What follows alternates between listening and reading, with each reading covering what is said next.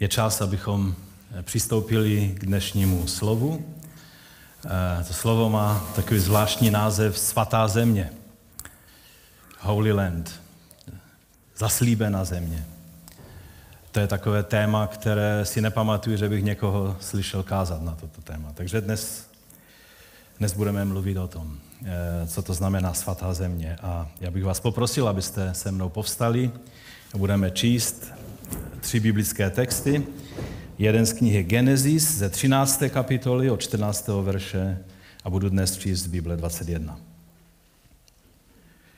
Poté, co se od něho, čili od Abrahama, Lot oddělil, řekl Hospodin Abramovi: pozvedni oči z místa, na něž jsi, a rozhledni se na sever, na jih, na východ i na západ. Všechnu zemi, kterou vidíš, dám tobě a tvému semeni až na věky. Způsobím, že tvého semene bude jako prachu země. Bude-li možné sečíst zemský prach, půjde sečíst i tvé símě. Vstaň, projdi tu zemi nadél i našíř, neboť tobě ji dám. Abram tedy přesunul svůj stan a usadil se u háje Mamre, který je v Hebronu, a postavil tam oltář Hospodinu. Kniha Jozue, 1. kapitola od 3. verše. Každé místo, na nějž stoupne vaše noha, jsem vám dal, jak jsem slíbil Mojžíšovi. Vaše území bude sahat od pouště až k Libanonu a od té veliké řeky Eufrat, podél celé země Chetitů až ke Středozemnímu moři, kde zapadá slunce. A ještě jeden verš z Matoušova evangelia z 18. kapitoly 20. verš. Neboť kdekoliv se shromáždí 2 nebo 3 v mém jménu, tam jsem já uprostřed nich. Pane, tak tě prosím, abys nám dnes pomohl pochopit, co to je svaté území, tvoje svatá země. Abychom tuto pravdu mohli přijmout a aby ona změnila náš život i dnes. Více ke tvému obrazu. O to tě, Otče, prosíme ve jménu našeho drahého Pána Ježíše Krista. Amen. Amen. Můžete se posadit? Archeologové před časem objevili na území Izraele několik takových kamenných staveb, které evidentně sloužily jako místa shromáždění. Některá byla obrovská. Mám tam nějaké fotky, můžeme si ukázat. A také někdy to sloužilo jako oltářní místo. A když se těm místem říkalo Gilgal, toto je obrovské místo na této fotce, Gilgal nebo Gilgalim, což je množné číslo Gilgal. A vlastně znamenalo takové právě místo shromáždění. Zajímavé je, že byly vystavěny vždycky ve tvaru lidského chodidla.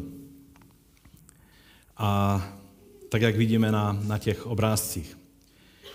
Archeologové ta místa nazvali, že jsou to boží stopy. Domnívají se, že pochází z doby dobývání Kanánu Jozuem a že ta místa byla záměrně dělána ve tvaru stopy jako vyjádření toho pochopení. Jozue asi chápal to slovo, že každé místo, kam šlapne vaše noha, jsem vám dal, tak je chápal dost doslova, že? No ale to bylo v té době, na kterou raději jako křesťané ani nemyslíme, protože tam je plno těch dobyvačných krvavých příběhů, že?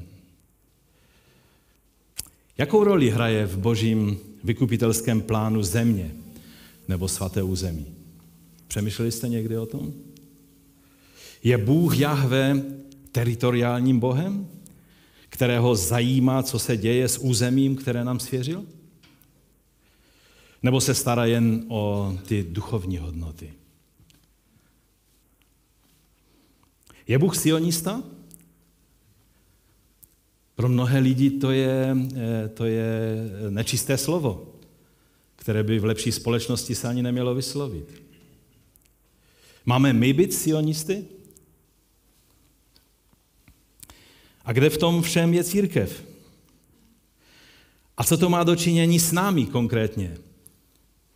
S naším každodenním životem v Horních Kotěhulkách.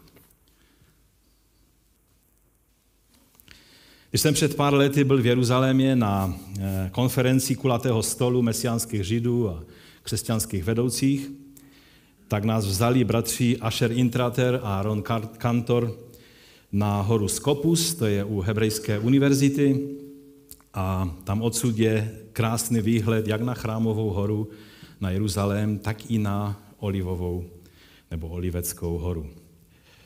A náhle se nás Asher, jak jsme tam tak stáli a dívali se na to všechno, tak se nás zeptal, uvědomujete si, že jednoho dne Ježíš přijde tam na toto místo a ukázal směrem na Oliveckou horu po své levé ruce a pak bude vládnout tady z tohoto místa a ukázal na Chrámovou horu? A my jsme tak všichni svatě přikyvovali. Ale asi jsem nebyl sám, který jsem si v té chvíli uvědomil, že jsem prožil najednou takové osvícení, uvědomění si toho, že je jedna věc mluvit o Sionu jako o abstraktním našem pojmu nějaké naší abstraktní víry. Ano, všichni směřujeme na Sion.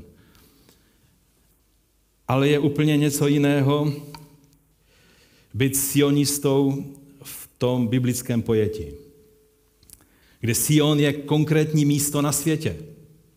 Můžete si ho najít podle GPS souřadnic. A tím místem je Jeruzalém a potažmo i celý Izrael. Celý Starý zákon i apoštolské svědectví Nového zákona mluví o Bohu jako o tom, kdo jedná nejen se srdcem člověka, ale i s fyzickým územím. Pro některé křesťany to je naprosto nemyslitelná představa. My křesťané často zdůrazňujeme, že Boží království znamená především Boží vládu. Často, když čtu nějaké teologická pojednání o Božím království, tak dost často tam ten autor přispěchá s vysvětlením, že se nejedná o nějaké územní království, ale jedná se o vládu krále. Ale co by to byl za král, kdyby neměl území? Že? Království tedy není jenom vláda krále. Ano, je to vláda krále. Ať hebrejské slovo království, tak řecké slovo království znamená vládu, ale znamená i království v tom územním významu. Je to i teritorium, nad kterým král vládne. Možná jsme to s tím zduchovňováním spasení a království přehnali. A je třeba se vrátit k původnímu biblickému pojetí. A mým úkolem tak trochu je, abych některé věci, které tak nějak jsou někde zašmodrchané a přikryté takovýma těma vrstvama té tradice a toho takového nějakého tradičního pojetí křesťanů, kdy vůbec ten kontext nás nezajímá a mluvíme jenom o tom, že Bůh nás miluje a všichni jdeme do nebe a tím to tak nějak pro nás končí celá teologie, tak mým úkolem je ukázat tu celistvost té zprávy. Proč ty věci jsou důležité? Proč vůbec potřebujeme být spaseni nebo zachráněni? Jak máme uctívat Boha? Že nezáleží jenom uctívat Boha. Je třeba uctívat správného Boha a na správném místě. Mezi hebrejskými písmy, čili Tanachem, to znamená naším starým zákonem, a apoštolskými spisy Nového zákona, je až obdivuhodná shoda a kontinuita, pokud rozumíme kontextu toho obrovského příběhu Božího vykupitelského plánu. Mnozí křesťané to vnímají tak, jako by Starý zákon je jedna kapitola a pak předěl nic a úplně nová kapitola, která by vlastně ani tu starou kapitolu nepotřebovala. Církevní otcové, kteří vlastně hledali před Pánem, jakým způsobem, které knihy mají být zahrnuty do svatého písma, velice moudře odmítli ty tendence odhodit hebrejská písma Starého zákona jako něco, co už nemá být součástí křesťanské Bible. A každý, kdo to dělá, tak neví, o čem je řeč. Nový zákon je vlastně tak trochu inspirovaným komentářem hebrejské Bible. A to ve světle faktu, že se Jahve stal člověkem v Pánu Ježíši Kristu.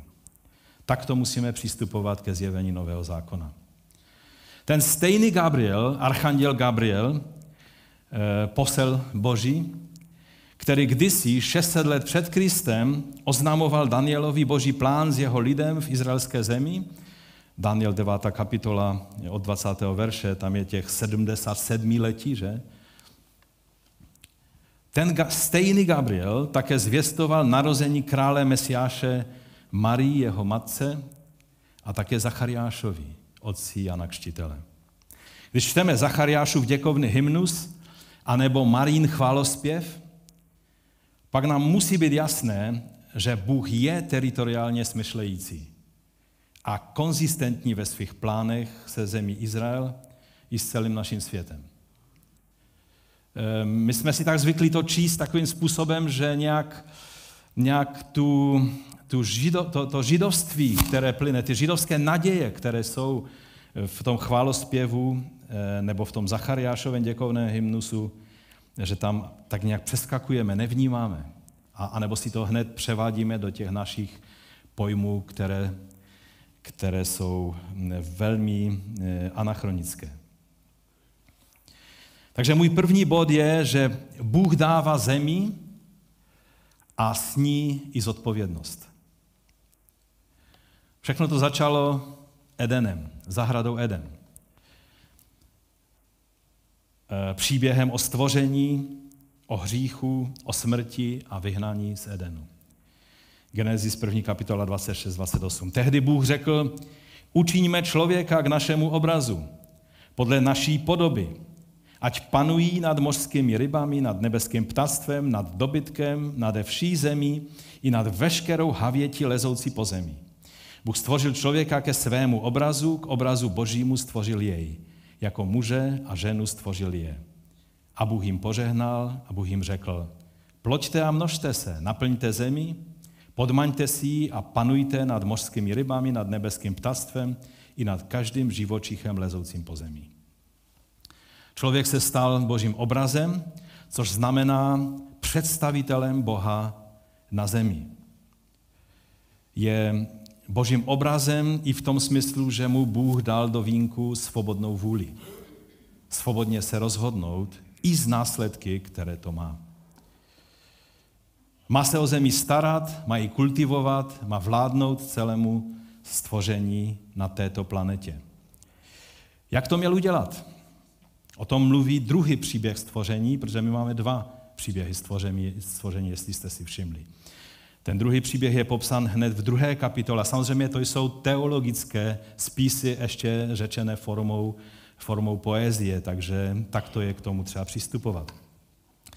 2. kapitola Genesis 7 až 9. Hospodin Bůh pak z prachu země sformoval člověka a do jeho chřípí vdechl dech života. A tak se člověk stal živou bytostí.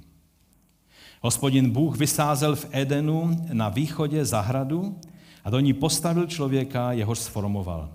Hospodin Bůh nechal ze země vyrůst všelijaké stromy lákavé na pohled a dobré k jídlu, včetně stromu života uprostřed zahrady a stromu poznání dobra i zla.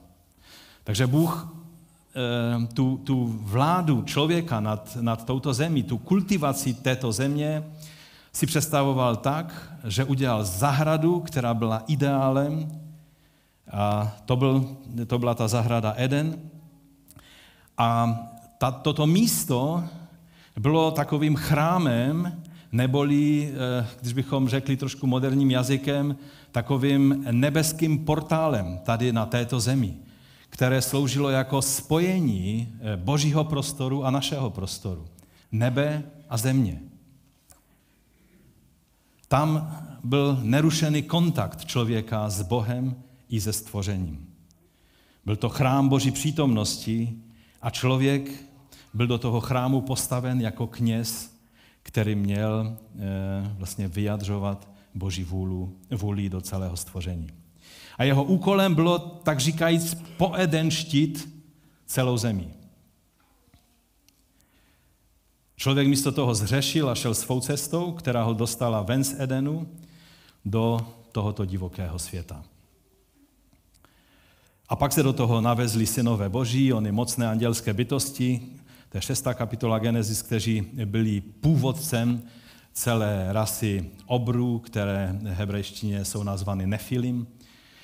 A ti také naučili lidi páchat násilí a jiné neřesti. Bible to popisuje, že se země naplnila násilím.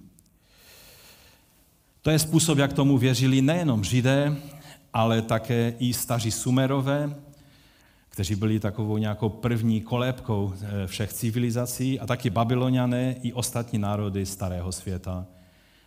A pak čteme, že přišla potopa jako boží odpověď na tento vzniklý problém.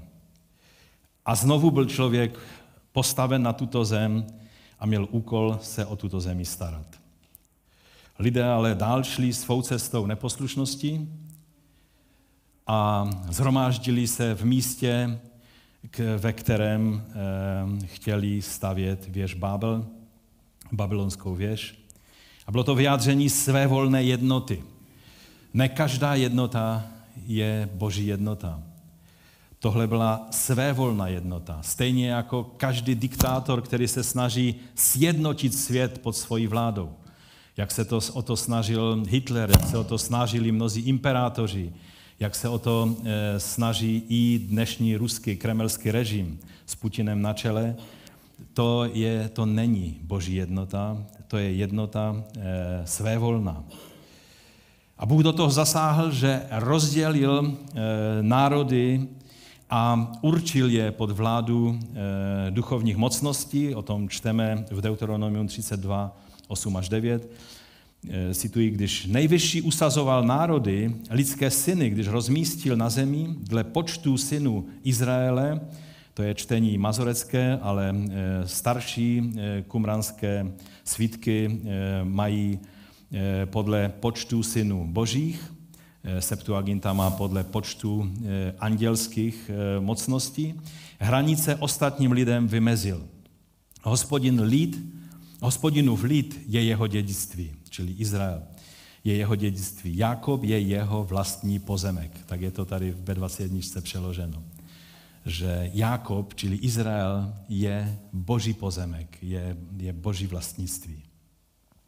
Také o tom mluví Žalm 82, ale v celé sérii o neviditelné realitě jsem už o tom mluvil několikrát, takže jenom pro ucelení jsem to zmínil. Podle 10. kapitoly Genesis, kde je takzvaná tabule národů, kde jsou vyjmenovány všechny národy, které vzešly z Noého, 3 synů, tak tam je počet 70, nebo někdy Židé uvadějí taky počet 72 národů. 72 je vlastně 6x12, že? Čili je to určitá symbolický počet. Takže někdy čteme 70, někdy 72, ale na tom zas tolik nesejde, ale za chvíli uvidíte, že je to důležité. A pak přichází na scénu Abraham, muž, se kterým Bůh začal jednat přímo a znovu. Ostatní národy byly předány těm nižším mocnostem, které místo, aby pomáhali těm národům poznávat Boha, tak rebelovali vůči Bohu stvořiteli a nechali se sami uctívat. A to je původ veškerých pohanských náboženských systémů po celé země tváří. Abraham byl muž, se kterým Bůh začal, kterého si Bůh vyvolil a začal s ním jednat, dostal zaslíbení národa, který měl z jeho potomstva vzejít, a tento národ měl dostat na starost zemi. Přijměte si, že to zaslíbení bylo nejenom národ, ale i země, kterou Bůh řekl, že Abrahamovi dá. A my jsme četli, jak Bůh říkal, podívej se na sever, na jih, na východ, na západ, aby jsi uvědomil, že to je to území, které dám tvému potomstvu.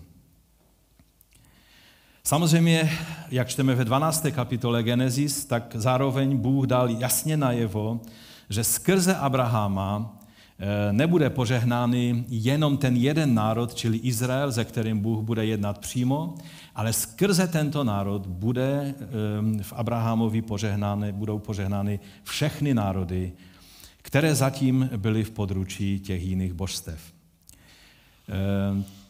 to není náhradní plán s těmi národy, jak to někteří vysvětlují. To byl Boží záměr od počátku. Vzniká Izrael, vyšel vlastně z množství otroků, kteří byli v Egyptě zotročení, tak byl exodus, vyjítí mocnou rukou a vítěznými ránami a zázraky Bůh pokořil egyptské bohy a vyvedl mocnou rukou Izrael z Egypta. Pak za Jozueho, to je to, co jsme četli, že měli si uvědomit, že jdou, aby přijali to dědictví, které jim Bůh dal, a měli obsadit Kanánu, což se jim pouze z části podařilo.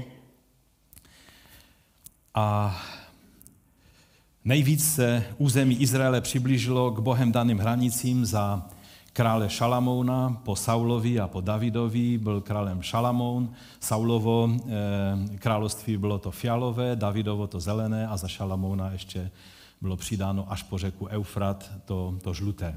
To bylo to největší vlastně území, které se přiblížilo k těm hranicím, které Bůh vyjmenovává, i když to není úplně vždy stejně, je to různě vyjadřeno na různých místech. Kdo jste víc šťouraví, tak si to můžete najít a zkusit to porovnat, ta zaslíbení, jak to je.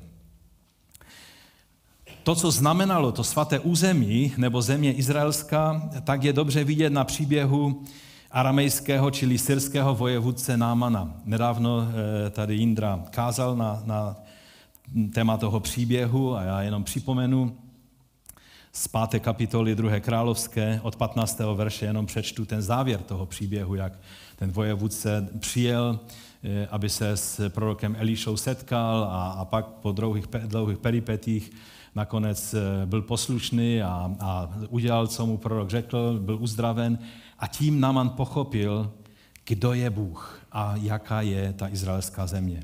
A od 15. verše čteme, hned se tedy s celým svým doprovodem vydal zpátky k božímu muži, když byl zdravý. Předstoupil před ně a řekl, hle, teď jsem poznal, že na celém světě není Bůh jako v Izraeli. Víte, není Bůh jako Bůh. Je jen jeden Bůh, který je Bohem stvořitelem nebe a země. Pak jsou různí bohové, jak říká Pavel, ale jsou to vlastně démoni, kteří se nechávají uctívat skrze ty různé modlářské předměty. A že není Bůh jako v Izraeli, zde prosím přijmi od svého služebníka tyto dary. Chtěl mu dát nějaké dary. Eliša ale odpověděl, jakože je živ Hospodin, před jeho tváří stojím, nic si nevezmu. A i když ho Náman přemlouval, že si něco vezme, odmítl. Když jinak nedáš, pane, řekl potom Náman, dovol prosím, ať si tvůj služebník alespoň naloží 2 mesky zdejší půdou. Tvůj služebník už totiž nechce přinášet zápaly ani oběti žádným bohům, kromě Hospodina. Vidíme, že Náman přesně pochopil, jak to je. Že jediný Bůh je Jahve a jediné svaté území je Izrael. A proto byl Bůh k němu a taky prorok velmi velkorysý. A ten vojevůdce, aby mohl uctívat Jahveho, tak si vzal, naložil si dost více půdy než já, to mám tady z Karmelu, svatou půdu, se můžete potom podívat. Je to skutečně z Karmelu, akorát tady ten kamínek je z Jeruzaléma, protože to je chrámový kámen, ze kterého byl postaven chrám a myslím, že ten kámen taky je z Jeruzaléma, ale ten a ta půda je z Karmelu. A Náman přesně pochopil, že je jenom jedna svatá půda, a to je země Izrael. A aby mohl uctívat Jahvého tím správným způsobem, tak si naložil mesky, nejenom tak do hrstí, ale pořádně mesky naložil tou izraelskou půdou a zavezl na svoje místo a tam si to rozsypal, aby uctíval Boha, správného Boha na správném místě. Když se ale Izrael klaněl těm konkurenčním duchovním mocnostem, Bálovi, Aštartě, Molochovi, tak Bůh Jahve, ten jediný Bůh, stvořitel, jediný Bůh hodný tohoto titulu, všimněte si, a ve Starém zákoně to vidíme velice zřetelně, byl velmi žárlivý na ona jiná konkurenční božstva. Pokud by to nebyly reálné bytosti, proč by Bůh byl žárlivý? Přece nejde žárlit na židli, že? Lze žárlit pouze na osobu, na bytost, na někoho, kdo vám může skutečně konkurovat.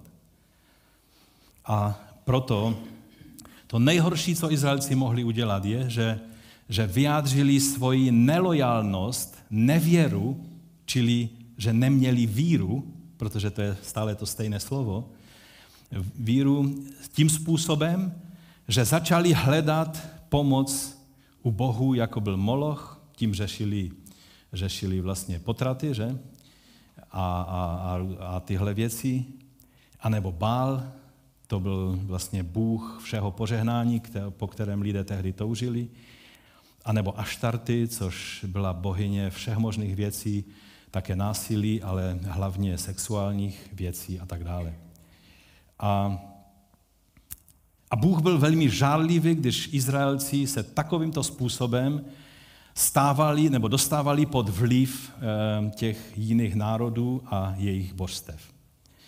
Vzniklo rozdělení na severní Izrael a jižní judské království. Judské království zůstalo v Davidové dynastii, severní ne. Pak přišlo asyrské zajetí pro severní kmeny, které byly odvedeny do Asyrie a tím jejich příběh vlastně se rozplynulý a jejich příběh téměř skončil. Pouze ti, kteří se nějakým způsobem přidali k judejcům, tak byli zachováni. A pak později babylonské zajetí pro jižní království a Jeruzalém byl zničen, chrám byl zničen a zdálo se, že všemu je konec. Svatý lid musel začít žít na nesvatém území. Po uplynutí období 70 let, prorokovaných Jeremiášem, se část lidu judského království vrátila a vybudovali nový chrám, takzvaný druhý chrám. Jelikož ale velká část lidu stále žila ve vyhnanství a ta část, která žila na území Izraele a v Jeruzalémě, tak nebyla svobodná, Židé si uvědomovali, že vlastně to vyhnanství nebo ten exil, který prožili vyhnáním do Babylonu, tak vlastně ještě plně neskončil. A měli zaslíbení, že skončí. A pak Daniel prorokuje těch 77 letí, po kterých přijde opravdové vysvobození a ukončení exilu. A sám Jahve se ujme vlády jako božský syn člověka. O tom Daniel mluvil jak o těch 77 letích v 9. kapitole, tak v 7. kapitole od 13. verše mluví o té vládě Boha jako syna člověka. A potom to noční vidění pokračovalo, hle, přichází s nebeskými oblaky synu člověka podobný. Před odvěkého předstoupil, před jeho tvář ho přivedli, byla mu dána vláda, sláva i království, aby jej ctili všichni lidé, národy i jazyky. Jeho vláda je věčná, nikdy neskončí a jeho království se nezhroutí. Víte, boží plán bude úspěšný až do závěrečného konce. Každý, kdo hlásá něco, že to tady všechno je určeno k zániku, všechno zanikne a Bůh vytvoří jinou, možná ne modrou, ale třeba zelenou planetu nebo něco, tak si neuvědomujou, co tím vlastně říkají.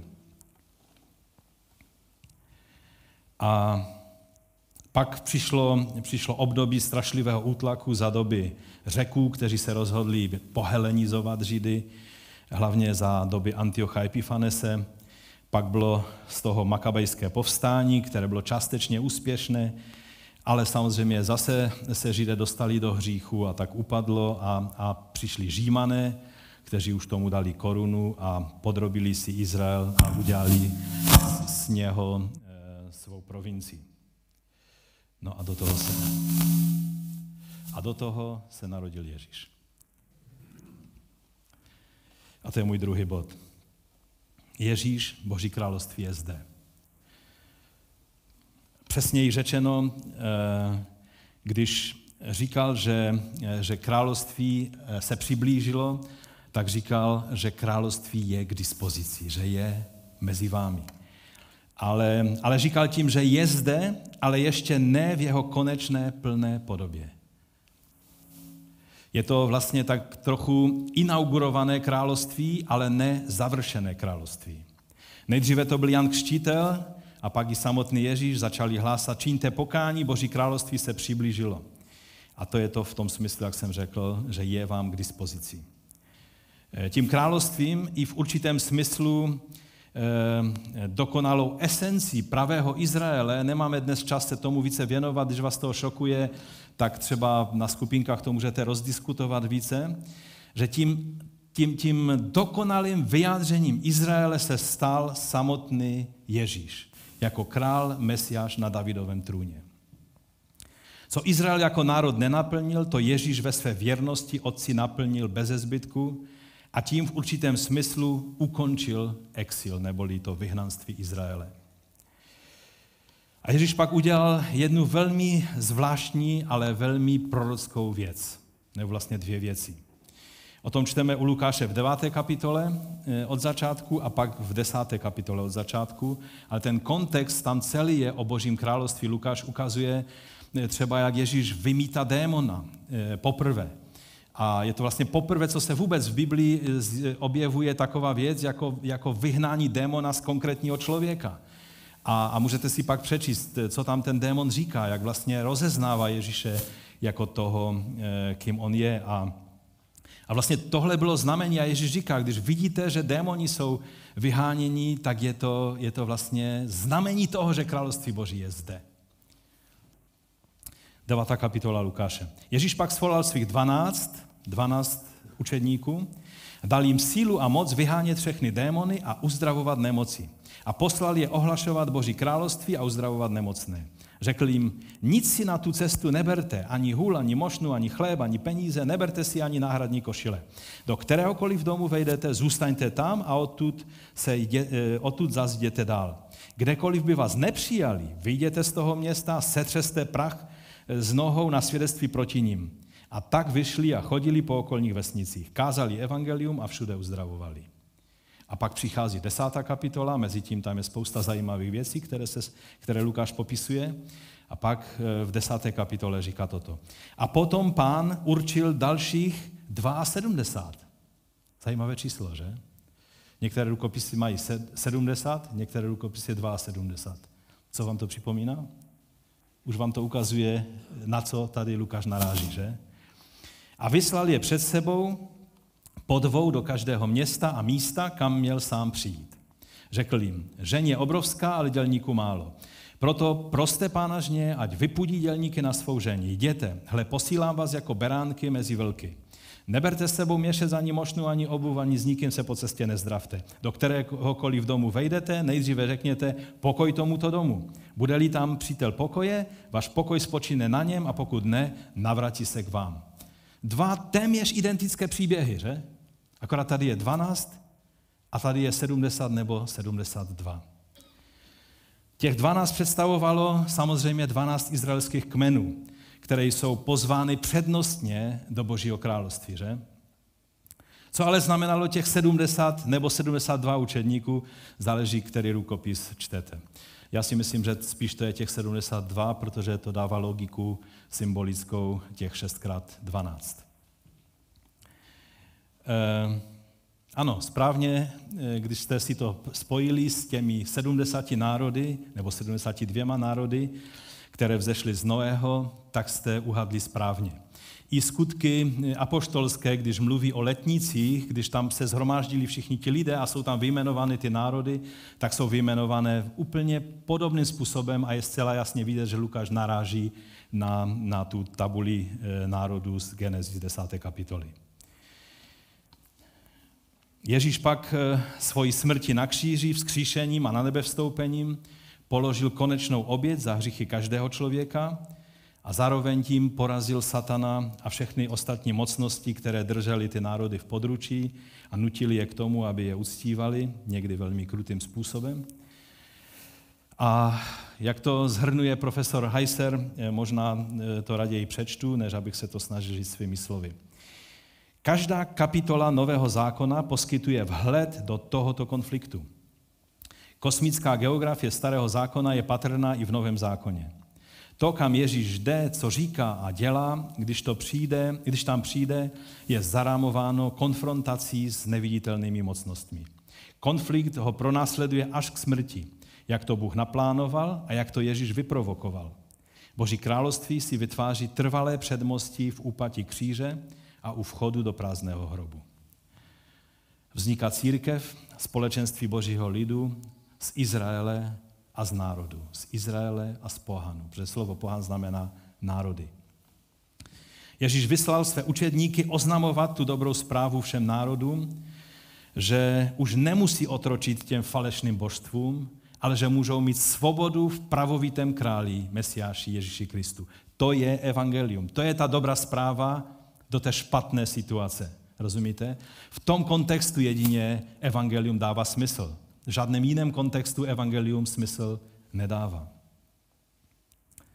Lidé mohou přijmout odpuštění svých hříchů skrze oběť Ježíše Krista a přijmout jeho pravoplatnou vládu místo oné uzurpační vlády jiných mocností a můžou se tak a mají se tak stát jeho učedníky. A Matouš uzavírá své evangelium právě tímto pověřením, tímto vysláním.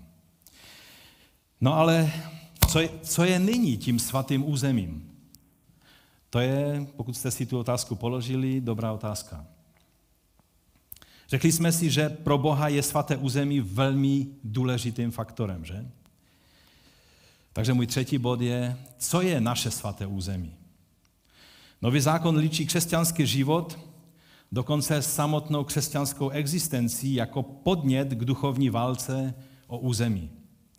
My však často toto poselství nevnímáme, protože nějak se díváme už s takovým tím předporozuměním ohledně této věci. Posvátný prostor nebo svatý prostor a rozlišování sféry svaté a té nesvaté, to nejsou jenom starozákonní pojmy. O tom Bible mluví v souvislostech s izraelským svatostánkem na poušti a také chrámem. A na tom je ukázáno, jak pro Boha ty věci byly důležité. A novozákonní jazyk nás v té věci vede k velmi zajímavým závěrům. Především je nám ukázán Ježíš jako ten dokonalý Izrael, ale také nám je ukázán jako chrám, že? A pak list Efeským apoštol Pavel říká v 2. kapitole 19. verš toto. Proto již nejste cizinci a přistěhovalci, když jste lidé jako třeba my tady z Česka, že? Nýbrž spoluobčané svatých a patříte do Boží rodiny. Byli jste vybudováni na základě apoštolů a proroků, kde je úhelným kamenem sám Kristus Ježíš, v němž se celá stavba spojuje dohromady a roste ve svatou svatyni v Pánu. V něm jste i vy všichni spolu budováni v Boží příbytek v duchu. Čili najednou, ať tomu věříte nebo ne, se dozvídáme, že tím svatým prostorem je život každého člověka, který přejde z područí mocnosti tohoto světa a poddá se králi Ježíši Mesiáši. Jelikož Mesiáš je onou podstatou pravého věrného Izraele, pokud se staneme jeho tělem, součástí jeho těla, stáváme se i svatým územím. Ty a já jsme tím svatým územím.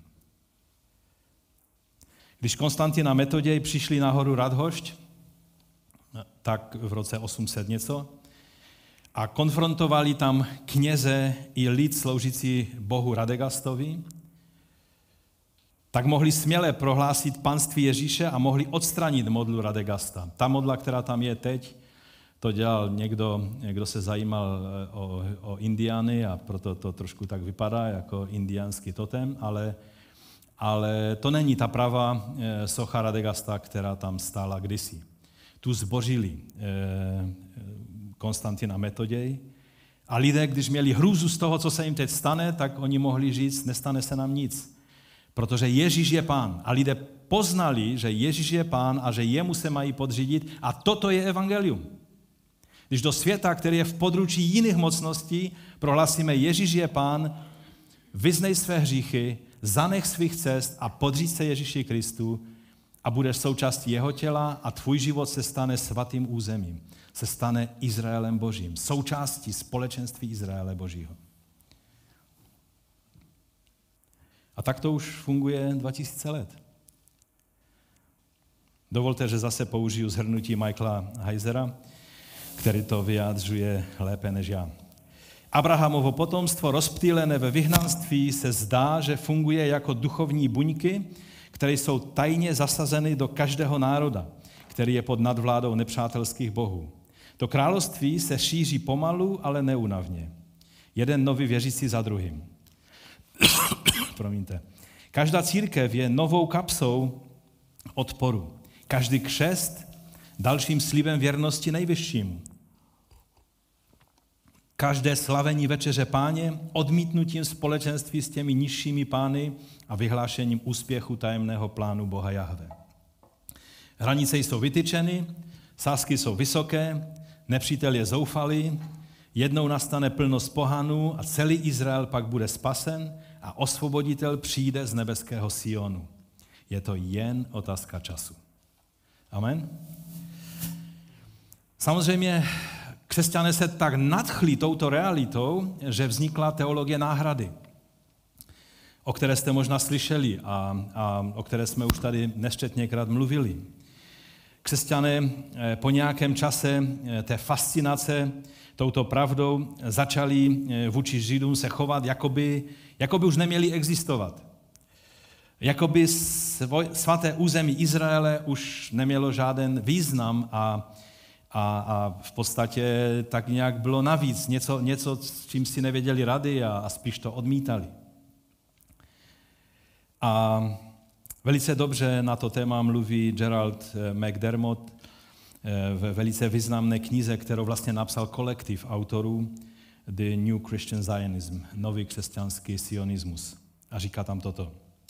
Mnozí čtou kanonické neboli biblické vyprávění tak, jakoby božský plán měl nahradit všechny národy jedním národem, univerzálním národem v uvozovkách, který je transcendentalizován, to znamená proměněn a přenesen, do jiného společného celku duchovních bytostí.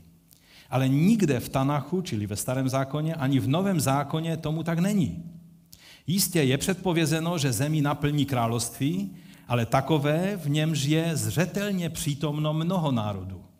Nevím, jestli jste si toho všimli, ale v písmu se mluví o národech až do poslední stránky písma. Zároveň je to království, v němž jsou všichni obyvatele, Židé z Izraele i pohané z různých pohanských národů, stejným způsobem vykoupení Kristem, stejně v nich přebývá Duch Svatý. Tímto způsobem Bůh přebývá se svými národy a ve svých národech, a tady cituje mnoha místa z Bible, které to dokládají. To je zcela zásadní pro pochopení jak univerzálnosti království, tak i konkrétnosti božího zaslíbení Izraeli. Je třeba si uvědomit, že univerzálnost božího království pro všechny lidi a všechny národy, to požehnání všech národů skrze Abrahama, neruší tu partikulárnost nebo tu konkrétnost božího jednání se svým národem, které je jeho dědictví. Musíme pochopit, že pohanské národy budou Hospodinovým lidem navíc k Izraeli, nikoliv místo Izraele. Izajáš 19. kapitola 23 až 25. V ten den se otevře cesta z Egypta do Asyrie. To je fantastické proroctví, poslouchejte. Asyřané budou chodit do Egypta a Egypťané, Asyrie to je Irák, Kurdistán a tam ty oblasti, že? Budou chodit do Egypta a Egypťané do Asyrie. Egypťané s Asyřany budou uctívat Boha společně. V ten den bude Izrael s Egyptem a s Asyrií tvořit trojici a bude požehnáním uprostřed světa, jemuž Hospodin zástupu požehná. Požehnán buď Egypt, můj lid, Asyrie dílo mých rukou a Izrael mé dědictví. To je budoucnost. A už raší ty věci, které tím směrem směřují. Prorok Sofoniáš ve 3. kapitole 20 říká toto. V ten čas vás znovu přivedu a v ten čas vás zhromáždím. Ano, dám vám čest a slávu mezi všemi národy na zemi a změním váš osud před vašimi zraky, praví Hospodin. To jsou fantastické věci. To je ještě to, co se ještě nenaplnilo, co se naplní v budoucnosti před námi. Co říct závěrem? No, musíme ještě odpovědět na tu otázku, co to pro nás znamená konkrétně.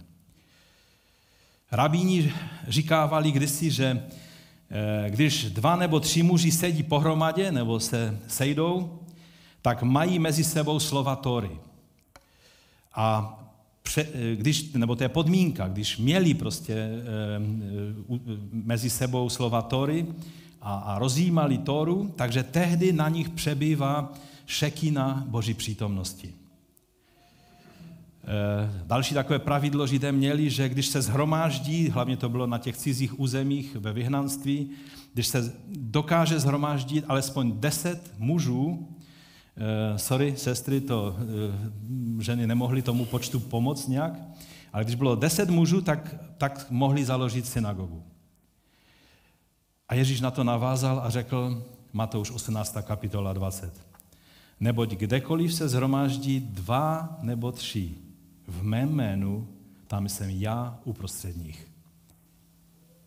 Boží šekina, přítomnost Boží, Bůh v těle, Mesiáš a Pán Ježíš Kristus je mezi těmi, kdo se shromáždí v jeho jménu a jsou třeba jenom 2 nebo 3. Apoštol Pavel v prvním listu korinským křesťanům píše, aby si uvědomili, že jejich tělo, jejich život, jejich rodiny a také společenství církve je tím svatým prostorem. Dokonce říká, že je chrámem, místem, kde přebývá Boží přítomnost. A říká to v prvním listu korinským křesťanům 3. kapitola 16. Co pak nevíte, že jste Boží chrám? On je napomíná tím. On říká, to si neuvědomujete, že jste Boží chrám? Vždyť ve vás přebývá Boží duch.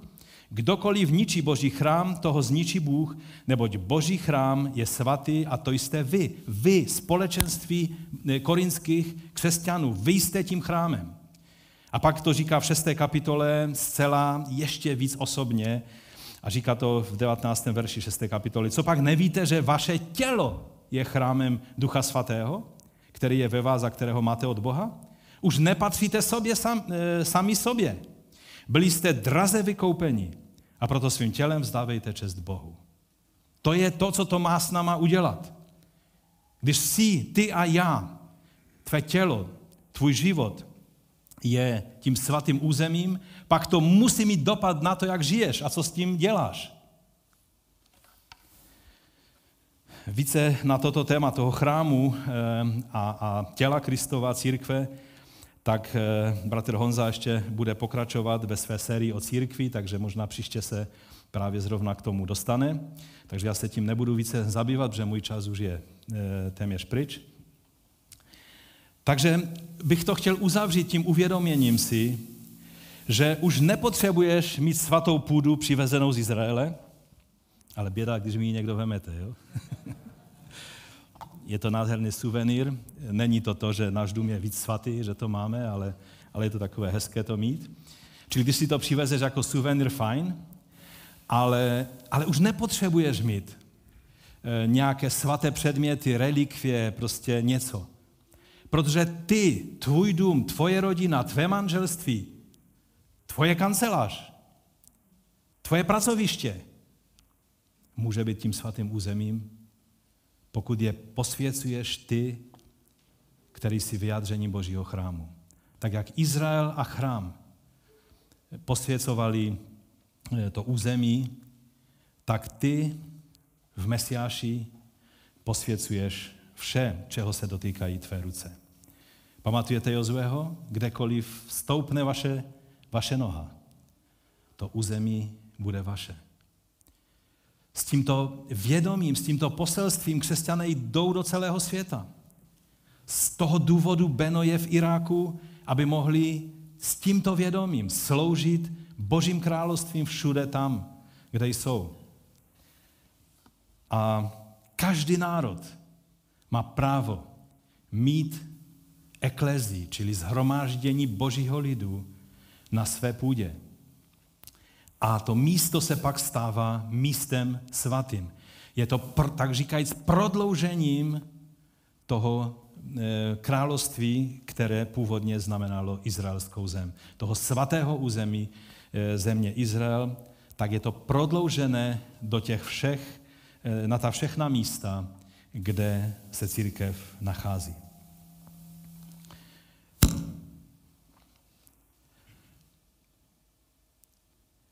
Všude tam, kde jsou lidé shromáždění, kde se křtí, protože křest je duchovním bojem, v tom pojetí, jak jsme o tom dnes mluvili, kde se vysluhuje památka Večeře Páně.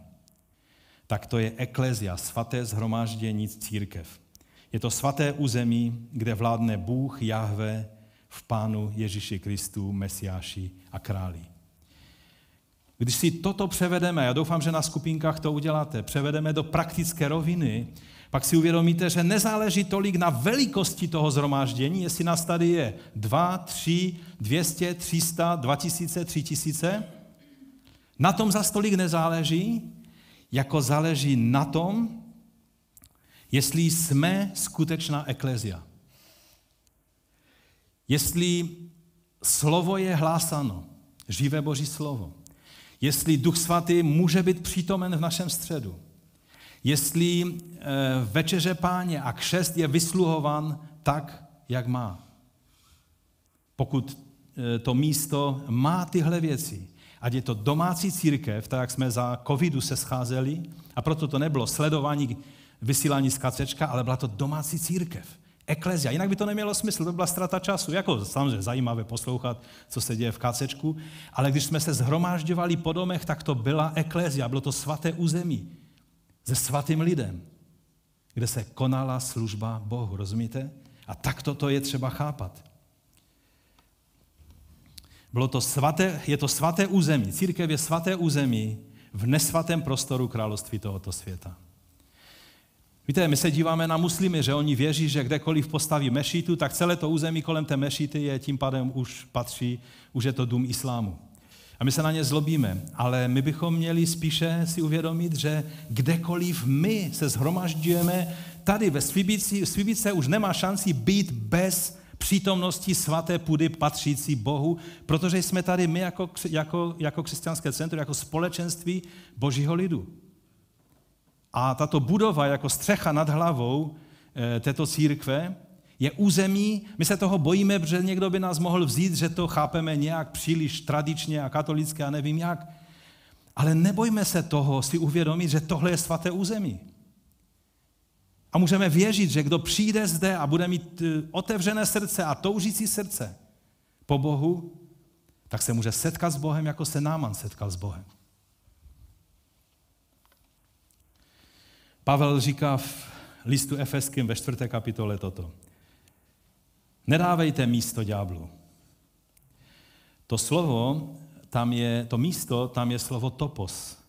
Od toho pochází topografie, co vám to říkám. To je prostě skutečný fyzický prostor. Území, pozemek. Jo? Topos. Nedávejte žádné území, prostor, místo, příležitost ďáblu. Zloděj přestane krást. No doufám, že tady to napomenutí je nadbytečné, ale pro každý případ. A začne pracovat.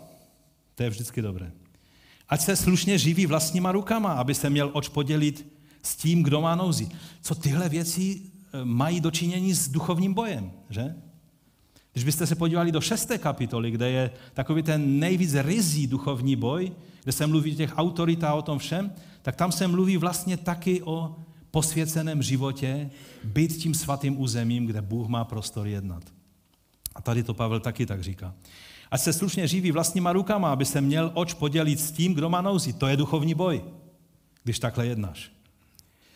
Z vašich úst, ať nevychází nic zlého, vaše slova, ať jsou dobrá, posilující tam, kde je potřeba a užitečná těm, kdo je uslyší. Toto je otázka našeho evangelia a našeho duchovního boje. Nezarmucujte svatého Božího ducha, jehož pečetí jste byli označeni ke dni vykoupení. Veškerá hořkost, hněv, zuřivost, křík, urážky, ať vás opustí spolu s veškerou záští. Buďte k sobě navzájem laskaví a milosrdní. Odpouštějte si navzájem tak, jako Bůh Kristu odpustil vám. Rozumíte? Tohle jsou věci, které jsou součástí naší opozice vůči duchu, který ovládá tento věk tmy. Když Pavel ke Koloským mluví o duchovním boji, tak tam mluví o tom, jak máme být správnými otroky, když jsme v otroctví, správnými pány, když jsme otrokáři. Samozřejmě dneska díky Bohu už to je pryč, ale jsme zaměstnanci a zaměstnavatele. jak máme být správně manželi a manželkami, jak máme být otci a matkami, rozumíte? A přitom tam mluví to celé v kontextu právě toho stejného, co tady mluví Efeským, o tom bytí tím svatým prostorem nebo svatým územím ve nesvatém prostoru tohoto světa. Tímto způsobem totiž vytváříme alespoň kousek Edenu kolem sebe. Tímto způsobem může být ráj na zemi. Ale my to kazíme dost často. A nakonec, abych už teda uzavřel, přijde Pán a celý ten proces završí svým příchodem. Zjevení Jánovo 11.15. Tehdy zatroubil 7. anděl a v nebi zazněly mocné hlasy říkající: Království světa se stala královstvím našeho Pána a jeho Mesiáše, jenž bude královat na věky věku. A celý znovuzrozený svět se stane jednou velkou zahradou Eden a jedním velkým městem Novým Jeruzalémem, jak čteme na konci Bible 21. 22. kapitola knihy Zjevení. To je to, co je před námi. Teď jsme v té době, kdy můžeme být svatým územím v nesvatém světě. Až dojdeme do cíle, celá země bude jeden velký Eden. Celá země bude jedno velké nádherné město Jeruzalém, kde nebude třeba chrám, protože bude tam přítomnost Boží tak, jak byla v tom portálu nebes na zemi, v Edenu, v té zahradě, kde to nedopadlo tehdy dobře. Povstaňme k modlitbě. Pokud toužíš potom, aby si byl součástí toho příběhu a třeba ještě se v tom úplně neorientuješ, tak můžeš říct to jediné: Pane, já toužím se ti poddat a být součástí tvého království. Děkuji ti za to, že ty víš, že jsem nedokonalý člověk a odpouštíš mi mé hříchy. Děkuji ti za to, že ty jsi Bůh a já jsem člověk, ale já tebe uznávám jako krále a podřizuji se ti. A chci, aby to tvé svaté území, to rozšíření Izraele do celého světa, aby platilo v mém životě, v mém manželství, v naší rodině, v tomto sboru, na mém pracovišti, ve třídě, kam chodím do školy, ve skupině kamarádů, se kterými se setkávám. Dej, abych byl tím svatým územím. Aby to mohlo být Abrahamovým požehnáním pro všechny ty, kteří přijdou se mnou do kontaktu. O to tě, Pane, prosíme. Pokud to je tvoje modlitba, pozvedni svoji ruku a řekni amen. Tak to je, Pane, toužím potom. A tě Bůh požehná a naplní tě svým Duchem Svatým k tomu, aby se to mohlo stát pravdou. Amen.